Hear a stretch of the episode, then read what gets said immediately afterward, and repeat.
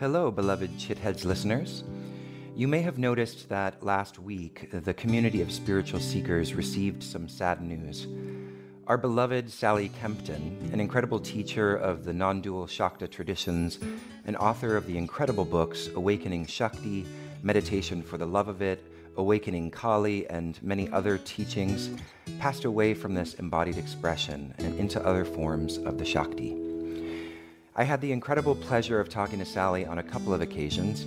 Once for this podcast episode you're about to hear, which goes back to the early days of the Chitheads podcast, and another time for a panel discussion that I hosted featuring her and a few other teachers. My sense of her then and will always be that this incredible teacher was the real deal.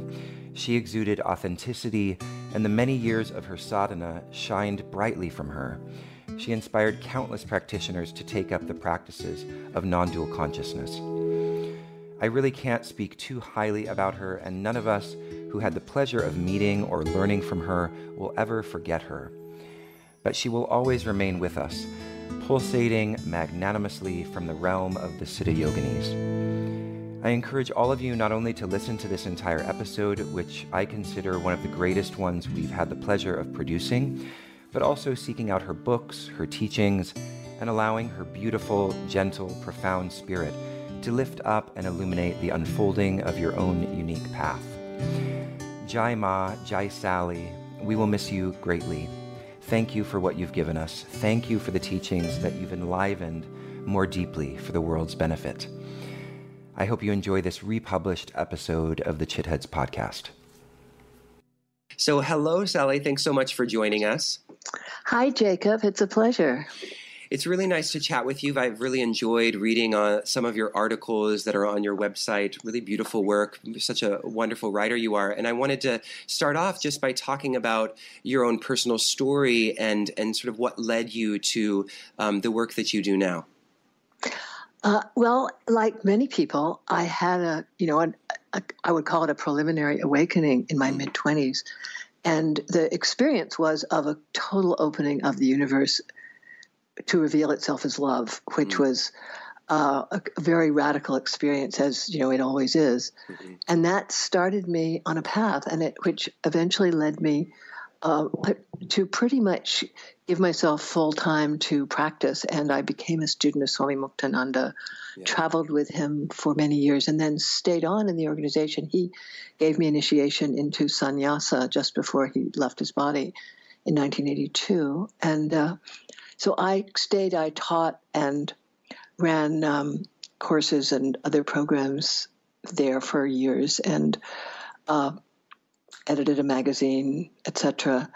Uh, and then in 2002, I, after really several years of contemplation about it, I, I really came to the conclusion that for me to to continue my practice in what felt to me like a a genuinely realistic, helpful way. I needed to do it without the Swami uniform, mm-hmm. without an organization, and to be in the world like the people I was teaching. So I started teaching independently in 2002, and uh, and it's been like that ever since. So I am very much, you know, to this day, a student of my teacher, mm-hmm. and uh, you know, and yet due to my own spiritual education, my own experience, and of course the experience of living in a rapidly changing world.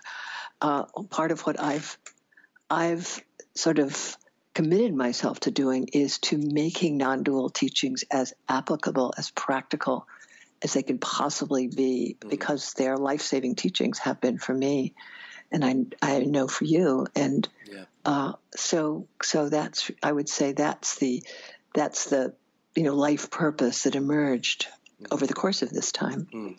Now, and and what's unique about your teachings um, uh, within kind of the the the school of, of Shaivism teachers that are emerging, that a, a, a, lot of which have been you know influenced by Muktananda in some way, is that you really emphasize um, this aspect of uh, Kashmiri Shaivism, or maybe not an aspect, it's just a way of looking at it um, that you refer to as the divine feminine. And so, I would love for you to talk a little bit about um, what the divine feminine is and, and how it relates to this tradition of Kashmiri Shaivism. Okay, beautiful. So, in in Kashmir Shaivism and in, of course, in Tantra in general, it's there's there's this basic understanding that that reality, that the divine reality, is is you know binary, although although utterly uh, non-dual. Mm-hmm. That it has it has these these two qualities: the quality that we could call awareness or chit, and the quality of ananda or love. And this kind of awareness love quality in reality is personified in the you know the in the understanding of power of divine power as feminine. So Shakti in in the tantric tradition, especially in the Shakta tantric tradition, um, Shakti is understood as both. I, am going to use a word that they don't really use in Shaivism, but I, I find it I find that it really describes my inner experience. Shakti is the erotic allurement and dynamism at the heart of life. Mm. So you know, so in terms of uh, of our practical experience, um, and and I say this as a great lover of the divine masculine in the form of Shiva, and you know, a practitioner of pure awareness. But the juice, the love, the power, the dynamism in this universe is Shakti, is you know, is feminine essentially. Uh, so, and now, and as you know, the the Kashmiri Shaiva Tantra um, has different branches and schools. Yeah.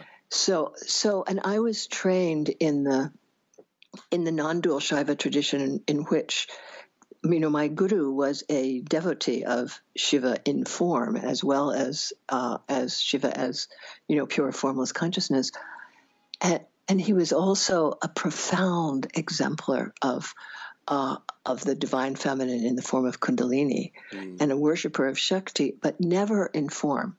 In other words, there was really no, in my early years of practice, uh, the, I had no real exposure to to uh, Shakti as as goddess, to Shakti as an object of of you know affection.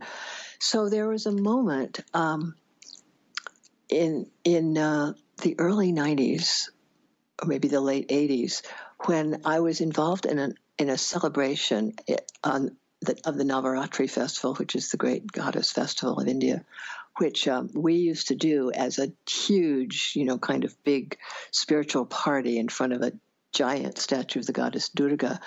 And I was telling a story, uh, you know, it's one of my teaching functions.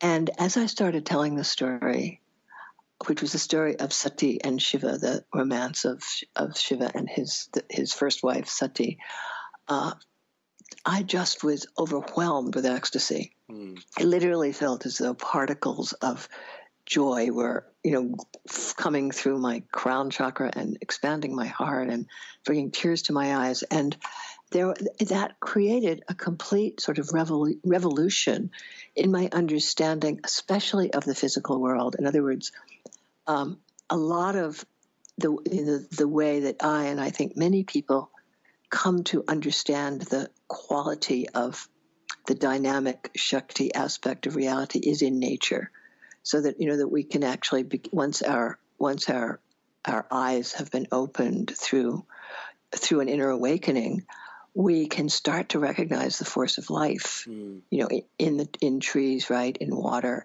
in in in looking into the eyes of another person. In other words, this this powerful, dynamic relational energy that that just dances in the physical world. So uh, I I began to really examine my life experience, my emotional experience, my uh, my meditation experience, my embodied experience, my experience of my own body mind, as with the understanding that I could look upon them as expressions of Shakti, of goddess. Mm. You know, you know, and, and that and this is, you know, this was a lot of this happened through a recognition of the affective power of um, of presencing reality as feminine.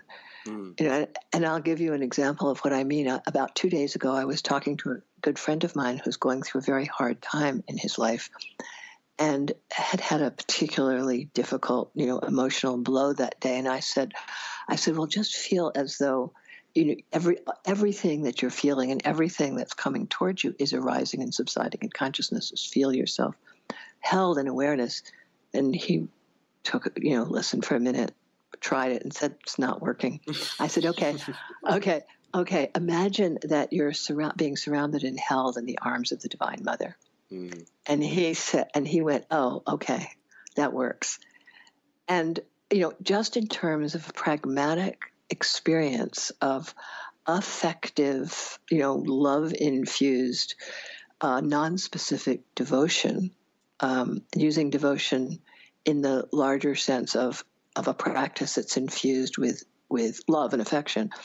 Uh, it's been my experience that considering reality, considering the body, considering the prana, considering the mind, as aspects of a divine feminine power that's manifesting as us and as the world is is a profound doorway into the experience of love infusing your practice mm. and your life. So, so I have a kind of pragmatic.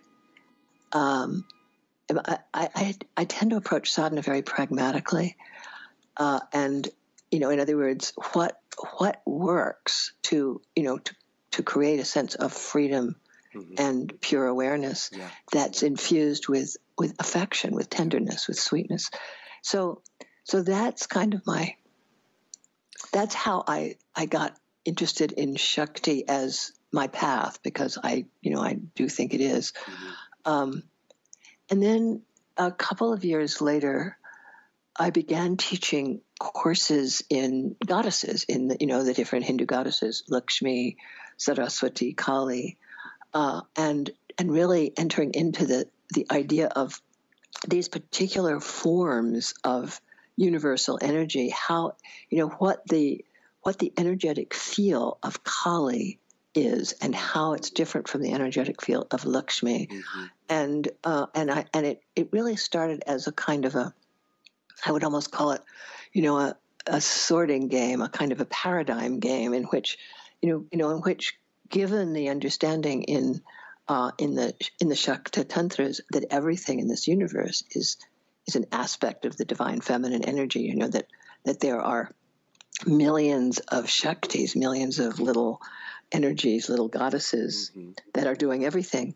I you know I began to to see okay, can I feel uh, what it's like when the Lakshmi energy of beauty and auspiciousness and you know, sweetness is present in the atmosphere, can I feel the difference between the love that is part of that field that let's call her Lakshmi, and the love that's part of the much more intense energetic field that that I call Kali, you know, and to to recognize that that that there are these individual vortexes of energy that we call deity that have uh, that you know that we can we can discover through mantra, that we can discover through visualization of their iconic forms, but that also are energies in us that move through us and that actually have a place in our personality mm-hmm. as well as in uh, you know, as well as in the weather and in the in the in the currents of culture, mm-hmm. as you know, we are of course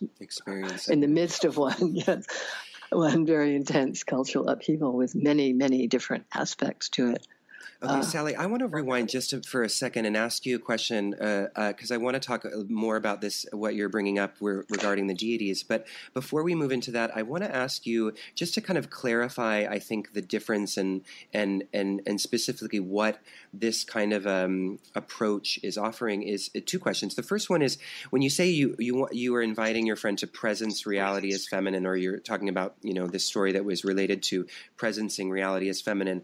What would be the what would be the opposite? So if if this is sort of a new offering, what Great would question. be what would be presencing reality as not feminine or as masculine?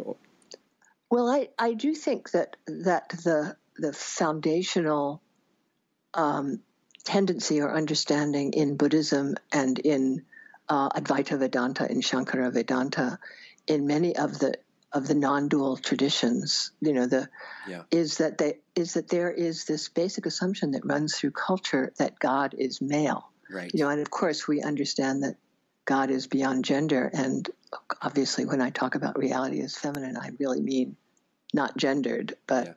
having a particular qualities that you know that having the qualities of love and energy rather than simply peace and stillness and you know vastness uh, so um, I I you know we're at a moment of course we're in a you know in a moment where we're in in the heart of a social and political revo- revolution involving the you know the lives and the perspectives of the human feminine.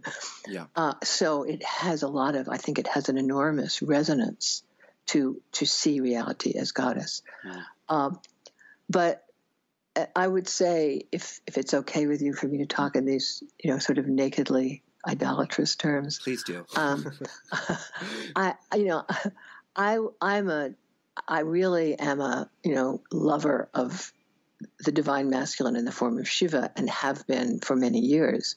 So uh, the the recognition that that what I what I love in the Shiva awareness, you know, which is that vast, you know, aware, um, undifferentiated spaciousness, you know, the the freedom and stillness.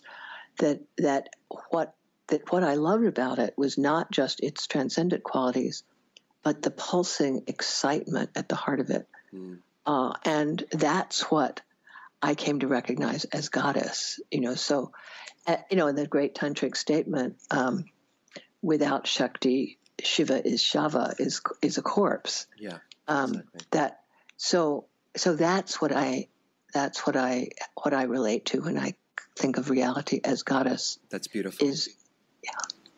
Yeah. So then my, my second question was um, a, a, similar kind of question is when you say that you approach spirituality in a pragmatic way, what would be some examples of, of approaching spirituality in a non-pragmatic way? You know, how how is how is that sort of a, a, a unique approach to spiritual practice to to perceive it as pragmatic ultimately?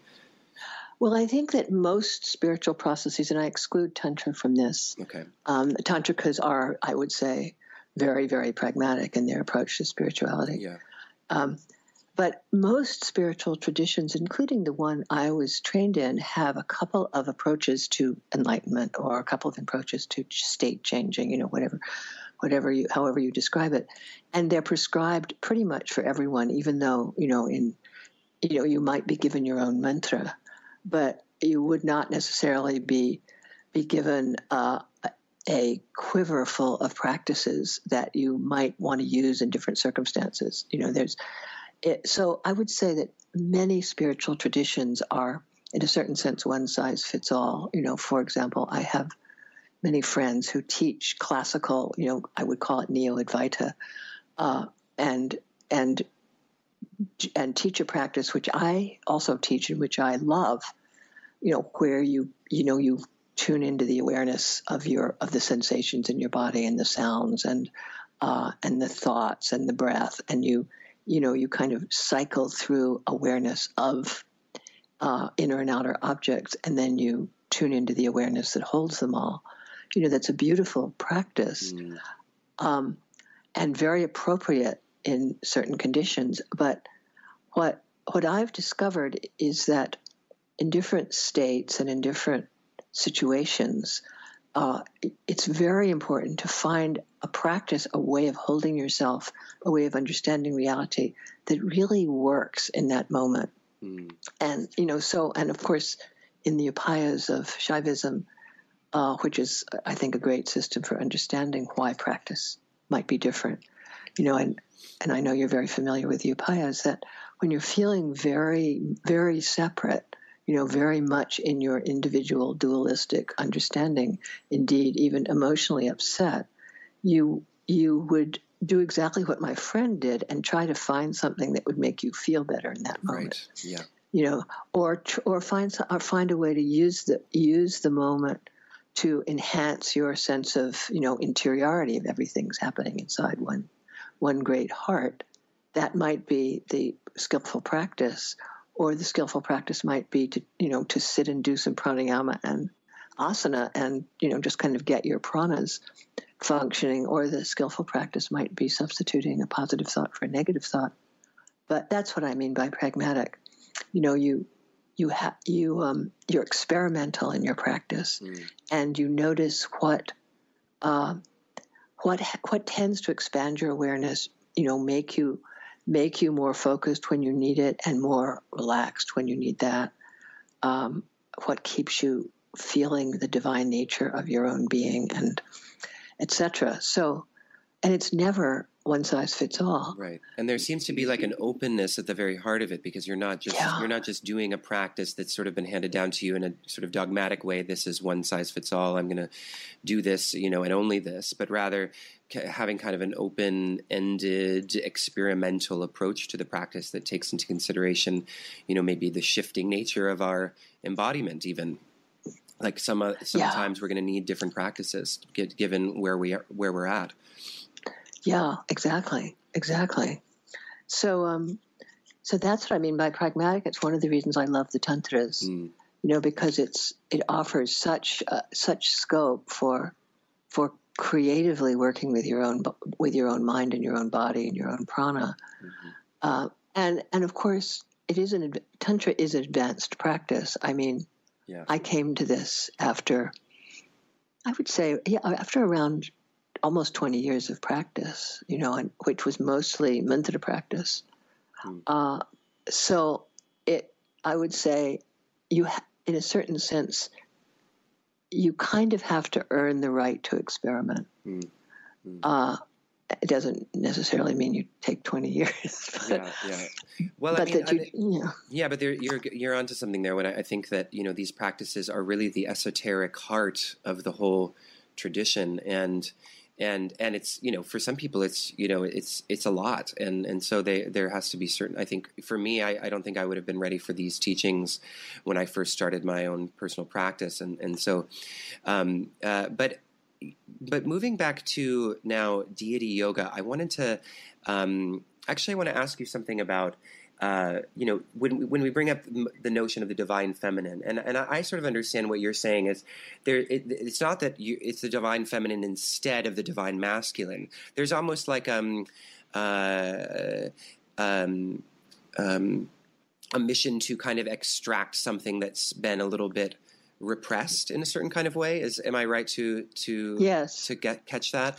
Because yes. especially when you mentioned that you know the form of the Shakti has not been so much um, present. You know we have lots of forms of Shiva, but the forms of the Shakti, you know, when they are considered, they're usually considered just as kind of consorts to the male exactly. deities, and yeah. not really considered in their own um, uh, I don't know vibratory power or essence.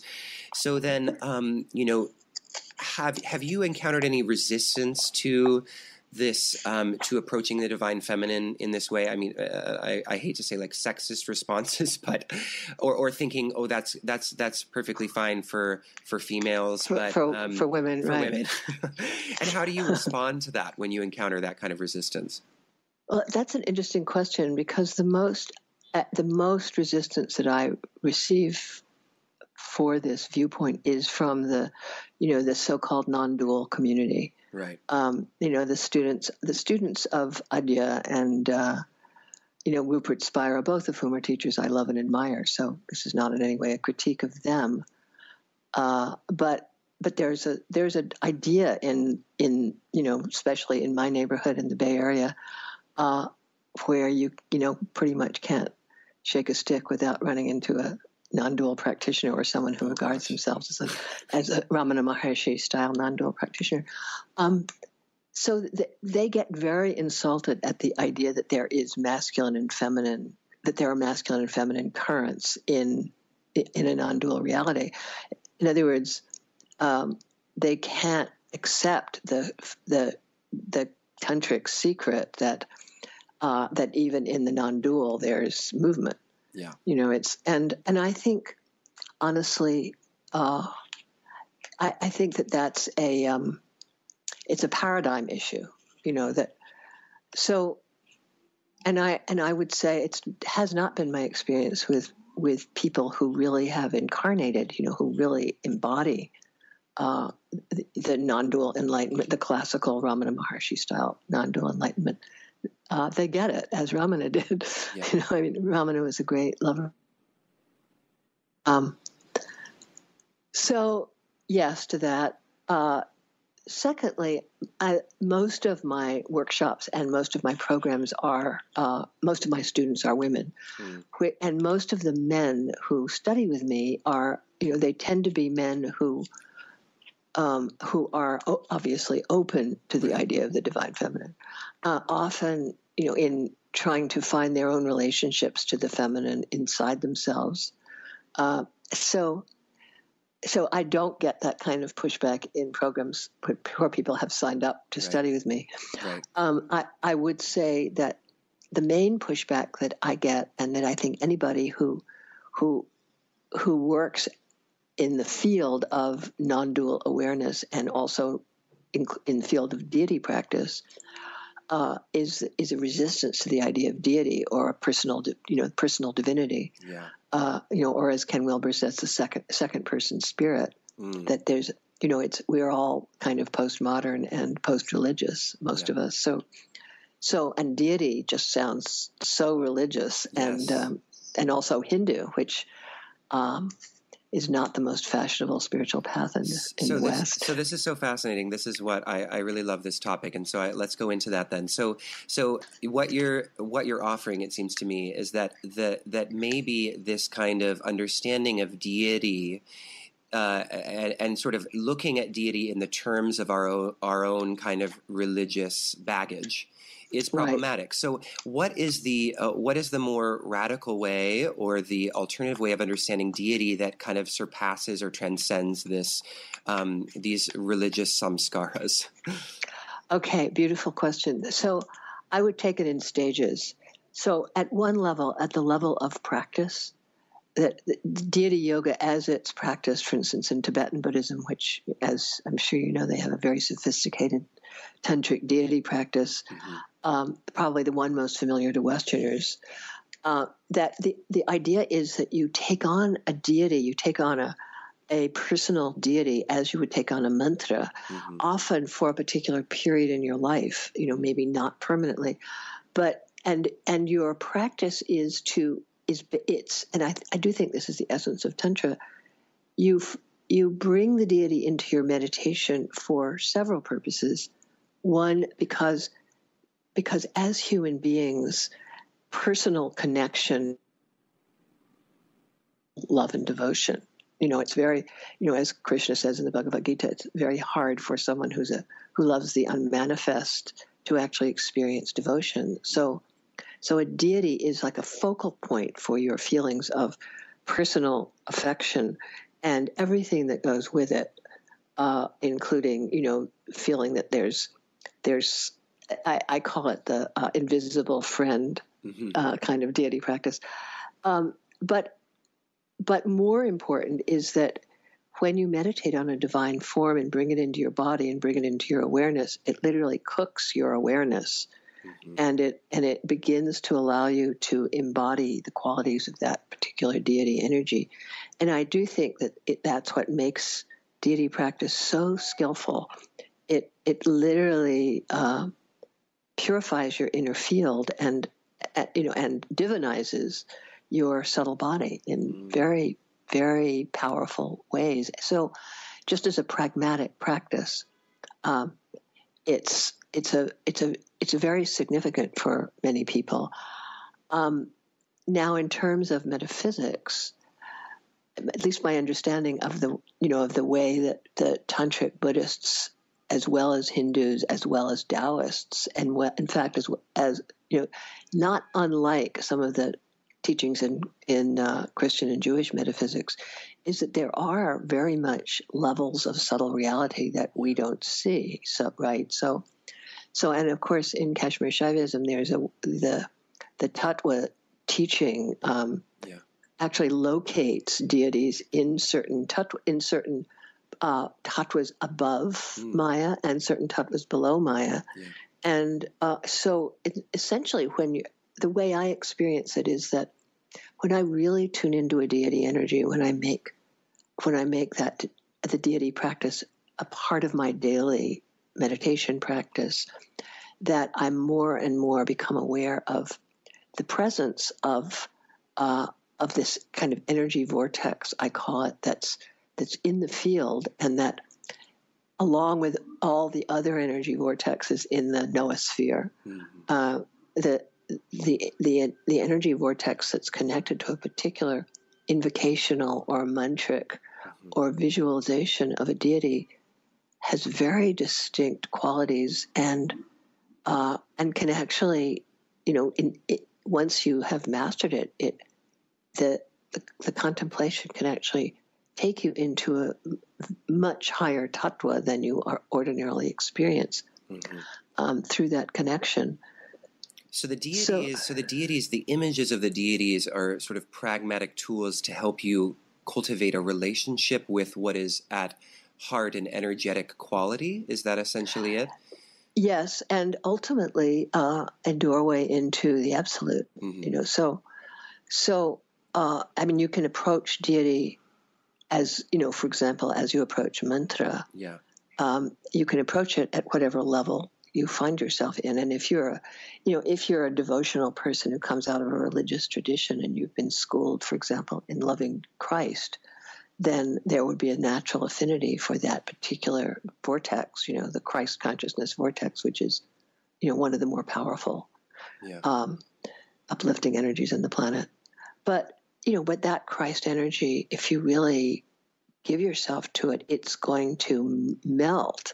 You know, it's going to create a samavesha, a melting into the subtler and subtler layers of it, and and you'll find yourself in, you know, in a state of radical divine communion. Mm. And the goddesses, you know, especially the high, what you know, what I call the, the, the higher goddesses, the goddesses, you know, who exist at, at the, who are outside Maya, um, beyond Maya, uh, they are open doorways into, you know, into the divine I-ness, you know, the divine awareness and Shakti, as they say in the tantras, uh, takes you to Shiva. So, you know, through the form, you, you really enter into the formless. Um, but in my experience, in a in a very very juicy and bliss focused way, and I'm I admit freely to being a bliss freak. so. That's great. I love that. bliss freak.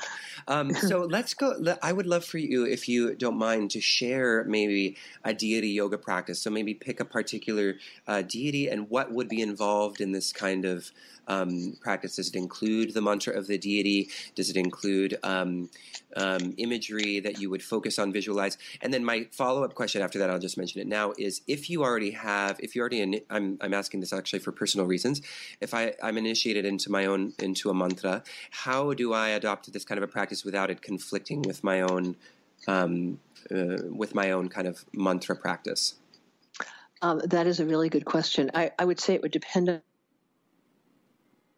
you know, if you're if you're practicing with a goddess bij mantra, mm-hmm. for instance, um, then you would add the visualization and the invocation to that. Mm-hmm. Uh, and um, the other way to practice is to to create a period in your practice, or you know, a period in your day where you you actually experiment and play with goddess energy. So, so let's say uh, let's say you want to practice with the goddess Durga. Yeah. You know, it's which many many women especially like to do because she's very empowering. Uh, so so what you would do is create find a form that can be the focal point, which could be a statue or a crystal or uh, a picture. Um, I I generally find that if you're if you're up for it, that the iconographic pictures uh, are, are you know, if you, you, you have to find the right one, mm-hmm. um, or a yantra, which for many people is preferable. Yeah. You know, for, for, instance, I've been for a few years doing a Lalita Tripura Sundari practice, and I with a uh, with a Meru yantra, with a three dimensional yantra, uh, Sri Sri Chakra yantra, and uh, I've never had an actual, you know, form of her that looks, you know, that that looks like a woman. it's been a completely abstract practice, and I practice with her mantra, and uh, and I and I do it at the beginning of my meditation, so that I there's a, I do a little puja, Mm. And then I spend 15 or 20 minutes practicing with the mantra, sometimes chanting, doing a, you know, practicing a chant that invokes her, the Lalita Trishati or the Lalita uh, Sahasranam. And then I, and then I meditate in the way I, you know, the way I'm meditating, which would, if you're doing a strong mantra practice, it would, it would mean practicing with your mantra. Uh, and you'd have to experiment with it. So with with the focus with the yantra, and you said you have a three dimensional yantra. Um, could you speak a little bit about that practice? Are you focusing on a particular point in the yantra? Are you sort of loosely gazing at it? Like what is that? Um, how do you include that in your practice?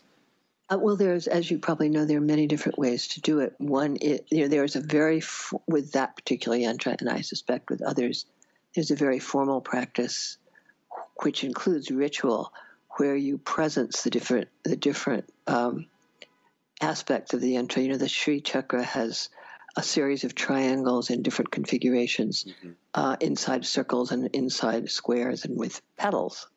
So you actually, in the traditional practice, you move from the outside to the inside to the heart, and then you meditate on the bindu, the the point in the middle of it. I uh, I basically meditate on the bindu.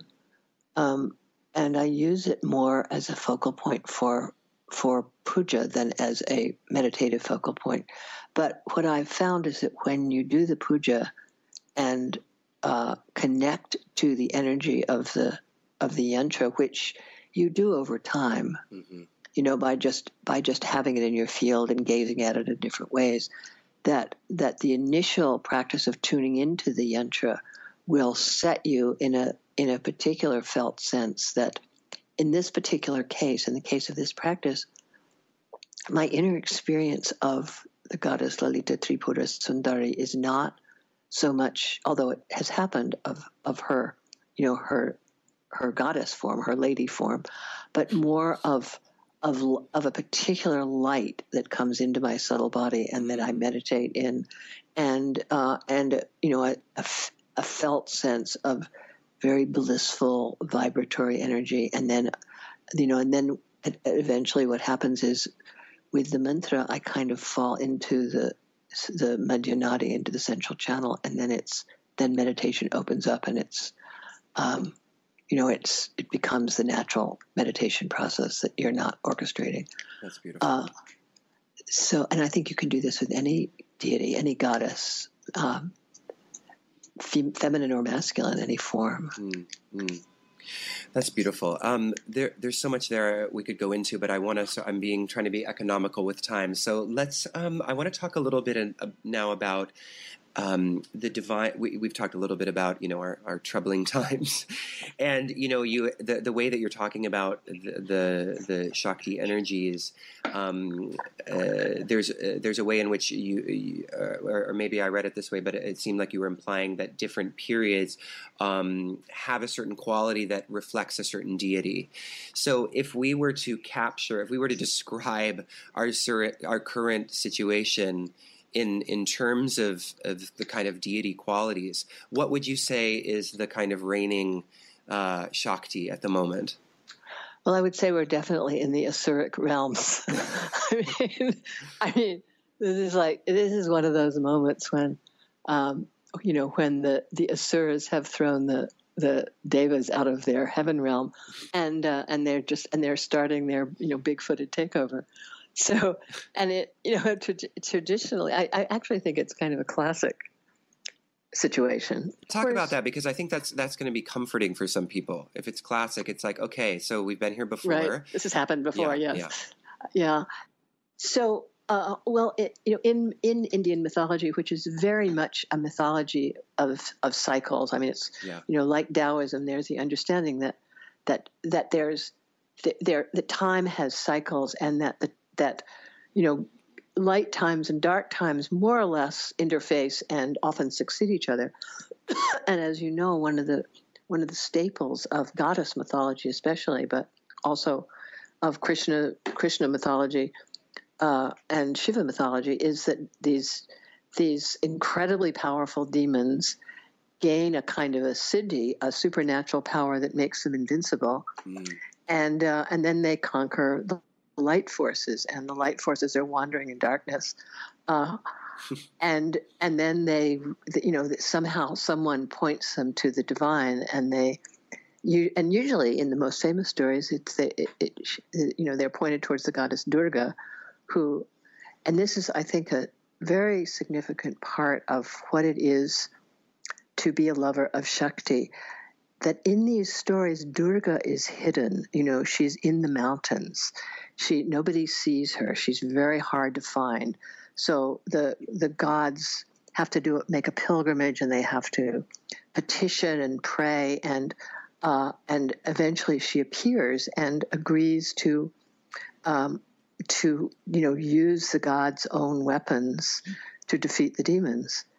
And that cycle has been, as you know, it's been part of Indian mythology and, of course, hero mythology in all cultures. But it, the the you know the essence of the hero's journey and the heroine's journey is that moment when the dark forces seem to have won and the balance in the universe seems to have been destroyed. And then, then we have to know we have to have the skill both to prepare and to wait for the time because it's obviously this is not the time right? This is this is the moment to to hang back and wait.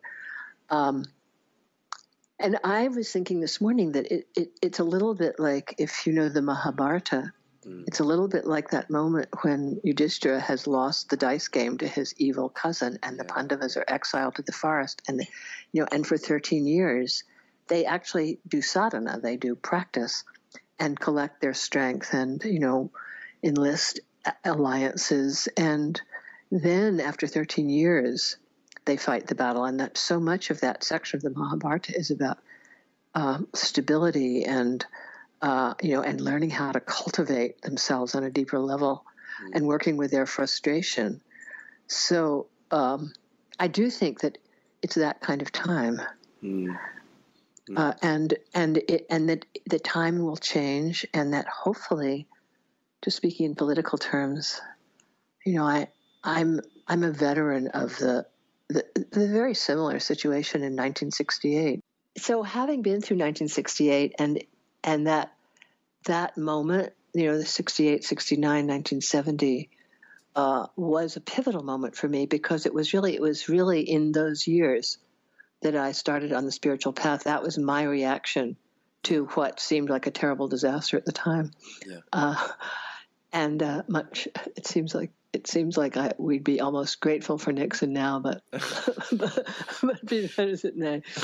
Um, but for a lot of people in my generation, it was, you know, they interpreted it as a as a sign that they should, you know, increase uh, revolutionary activity, often violent revolutionary activity, and that was uh, that was clearly not an effective tactic yeah. and actually created a lot more problems for the progressive movement than than it uh, than it helped. So, so I, I just I just hope that I mean I love the, the I love the commitment to activism yeah. that we're seeing now. I think it's I think it's fantastic, and we you know we must we must become activists, but skillful. Yeah, yeah. You know, like like it's i mean we're yeah so it seems like it has to be yeah it has to be grounded in in in wisdom it seems it it does it does it, it has to be grounded in wisdom and um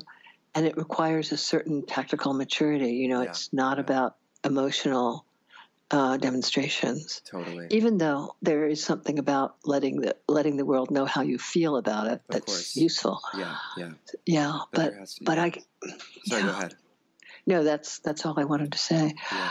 Um, the the other thing that that really uh, I really felt in this in this election season because I, am a, I'm a great lover of the Spandakarikas, the, the, the verses on vibration, which yeah. essentially uh, are about about the, the, the way the currents of energy uh, will either liberate us or take us further into bondage, and that you know, so much of sadhana is about recognizing the nature of energy in the field and learning how to work with it yeah. and ride it. And you know, it became clear at a certain point that the the spanda in this particular election was off the charts crazy, and that yeah. um, that there was no way of working with it oppositionally. You know that it that it and that and that for a practitioner, riding it, you know, and riding the emotions into the heart at this point, you know, assuming that. Uh, I wish we'd more of us had gotten out and voted, but be that as it may, um, ride, but riding those emotions into the heart, uh, you know, is a skillful way of working with very difficult and dark emotions. And when you do that, then your insight about what to do in the, you know, in the physical world becomes becomes much more empowered and wise and smart. Mm-hmm. Yeah. you know, so, so there's yeah. a way. So what, what, I hear you saying is that you know, and I and this is sort of something that I found also in your in one of your um, articles. You talk about terror, lust, anger, and sadness can be ladders to transcendence. So what I hear yeah. you saying when you're talking about riding the wave of the spanda of this election into the heart is that that you know, um, contrary to a kind of rejection, you know, people who want to turn off turn it off and and shut it out in order to ride to the heart. You're saying quite the opposite. It's like face it and actually yeah. and actually the the kind of the horrifying the horribleness of what we're perceiving actually itself can be a you know a, a, track to the heart. Can you can you explain a little bit more about what that means and and, and how that works? Well, I would say that this is the you know this is the razor's edge of tantra. Mm-hmm. It you know is it is this recognition which is in it's in two of the you know really foundational texts of Kashmir Shaiva Tantra, as I as I'm sure you know, mm-hmm. that uh, that at the heart of intense emotions and intense situations is a particularly concentrated quality of Shakti, which if we can bring our attention away from what's going on, of the, you know, of the the external manifestations of it, and really tune into the originating force uh, that that that that force will uh, actually in that moment make us aware of the truth about ourselves, which is you know un, undiluted, unadulterated Shakti vibration, love energy, which you know which has an innate creativity that that allows situations to shift and change um, consciously mm-hmm. because you've gone to the root. You know, you're not at the it's it's like it's like the you know, and it's such a fund, foundational principle of all spiritual traditions uh, is that if you if you you know if you go let yourself um, focus on the the goals that the senses have in mind, you know, you just endlessly driven into you know whatever your reactivity may be, whether it's you know greed, desire, anger, endlessly acting itself out. Whereas if you turn into the source of it you discover that the source is really the divine energy that we call Spanda Shakti, the, yeah. the vibrating fountain of power and love. Yeah. And, uh, and then, um, so I think the key here is also recognizing that you're not trying to f- fix it. You know, you're not yeah. trying to get rid of your anger or get rid of your sadness. You're you're actually going to the heart of it and finding that truth that at the heart of everything is divine divine energy. Mm. Uh, so, and I think that for many of, I mean, there are many tantric practices to help you feel better. Uh, you know, when you're angry or sad, but this is the one.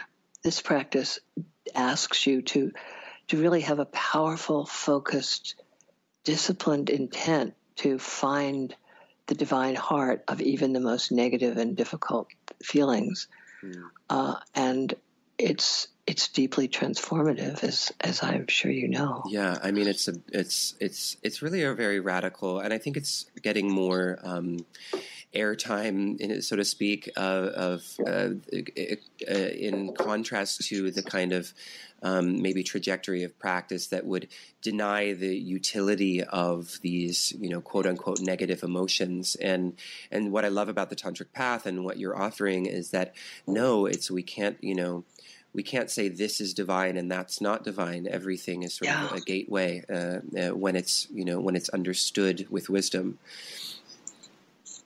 Yeah, exactly. Mm. And uh, you know, and it's very it's very radical, and it you know it it it demands that you work with your own preferences. Yeah. Uh, in a you know in a with a lot of renunciation. So it's not it's not it's not as some people think. It's not a practice for let, letting emotions rip or following every desire. It's really a practice of deep refinement that leads to a deep refinement of emotions and desires. Yeah. But but in a in a way that that uh, that doesn't make um, it doesn't make good and bad uh, kind of um, it, doesn't ask you to reject yourself and others right. uh, on the grounds of preference. Mm-hmm. So, and it's as you know, as you know, this is a big conversation that is one always has to have in in discussing these teachings, um, which is that that it it's not it's it's not about excusing evil.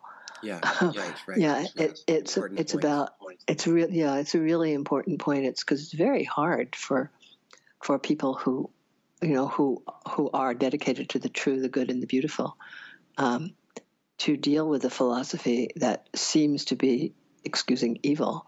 Yeah. Uh, but you know, it, it's it's really about transcending and including evil in a way that allows you to to function, you know, at your best, at your goodest, truest, and beautifulest, uh, while having a genuinely non-dual view. Mm. Um, it's not. I'm a great admirer of Joanna Macy. Uh, you know, who's I think a she's a wonderful example of a Buddhist activist who has a strongly non-dual view and yet has you know, is completely committed to social action and environmental action. And she said something, I think, quoting another environmentalist. She said, "It's not that we're, it's not that we're, we're trying to, you know, it's not that we're working to save the rainforest. It's that the rainforest is working through us to save itself." Mm, I love Isn't that. that beautiful? That's yeah. So beautiful. Yeah. Yeah. And and I, I that understanding just changes the whole frame. Mm, yeah, it really does. Wow. wow. You know, that's such a, I feel like we're just getting started, but I feel like that's a beautiful note to end on, even though I would love to talk to you for another hour. But this has been a really beautiful conversation, Sally. Thank you so much for chatting with me. My pleasure, and Jacob. It was a lot of fun. I'm glad you had fun. Me too.